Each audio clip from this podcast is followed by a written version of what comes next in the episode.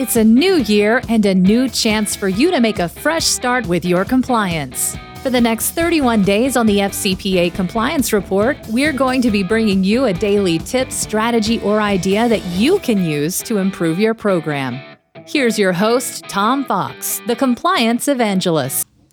Revising your policies and procedures.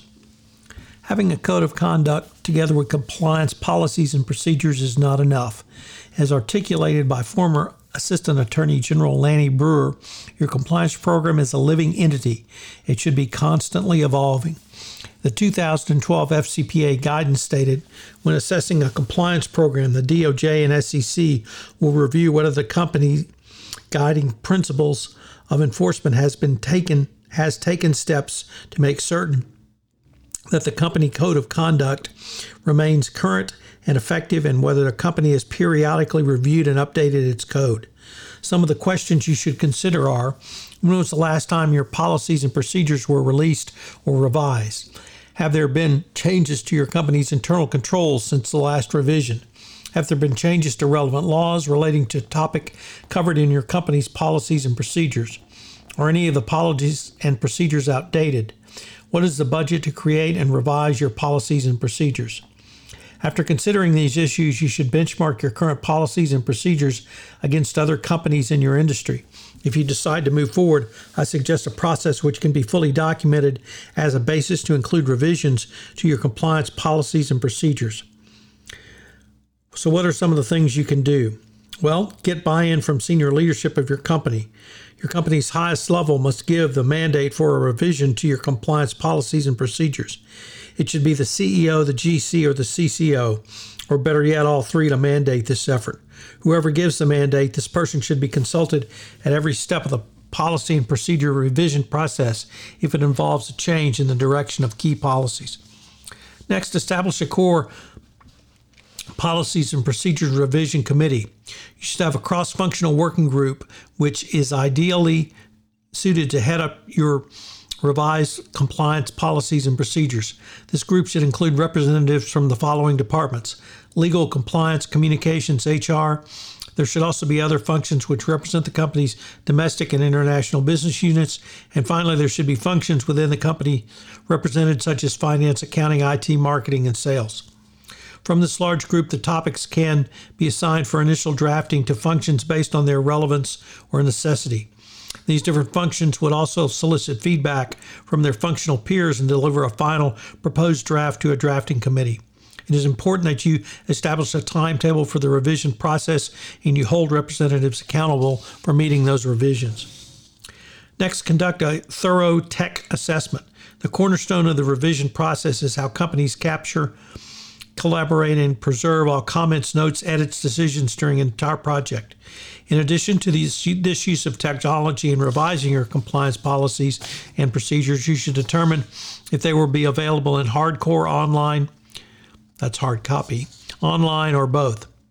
There must be a distribution plan, particularly if the code and compliance policies and procedures will only be available in hard copy. Next, determine translations and localizations.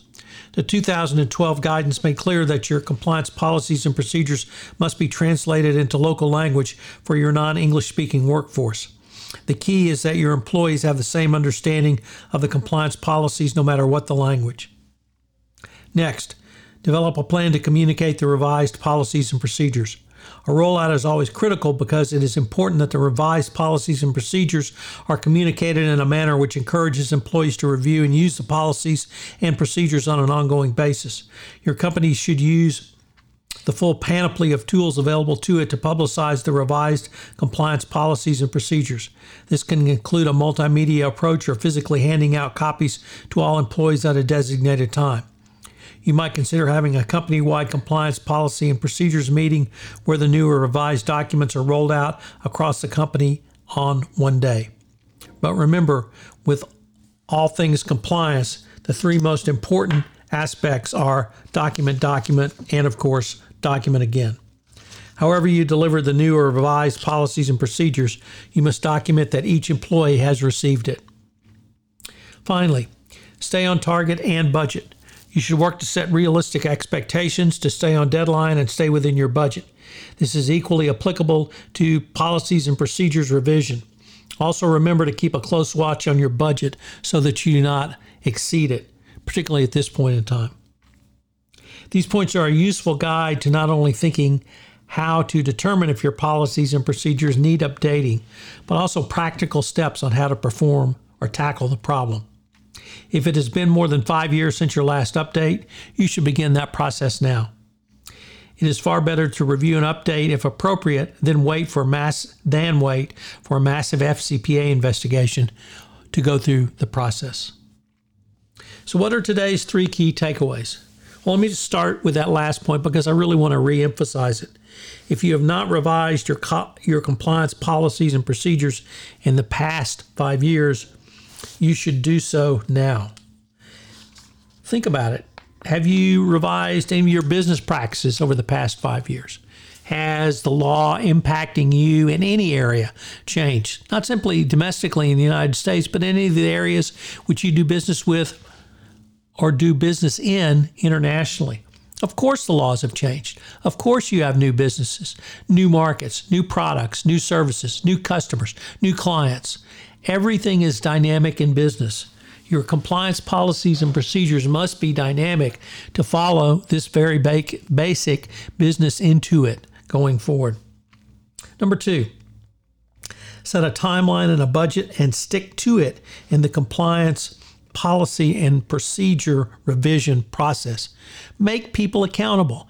If they promise to deliver something to you, make sure it's delivered. Check in on them. I think in this day and age of Zoom calls and perhaps more check ins, we may get more used to doing that. But if you're back in an office working and listening to this podcast, uh, then you need to make sure that uh, people are doing what they say they're going to do. There must be sanctions if people don't deliver on time. And then finally, what's the Tom Fox mantra for all things compliance? Document, document, document your process of, divi- of revision to demonstrate more complete operational of your compliance program going forward as set out in the 2019 guides. I hope you will enjoy the entire month on written standards and that you will listen in again where we explore another topic in the month of May. If I could ask you to do so, would you pass on to at least one person this podcast series on the nuts and bolts of compliance as I'm trying to expand my audience base for 31 Days to a More Effective Compliance Program. I hope you'll join me again tomorrow where I take up another topic in innovation and compliance. Thanks again for listening. 31 Days to a More Effective Compliance Program is a production of the Compliance Podcast Network. This podcast is a part of the C Suite Radio Network. For more top business podcasts, visit c-suiteradio.com.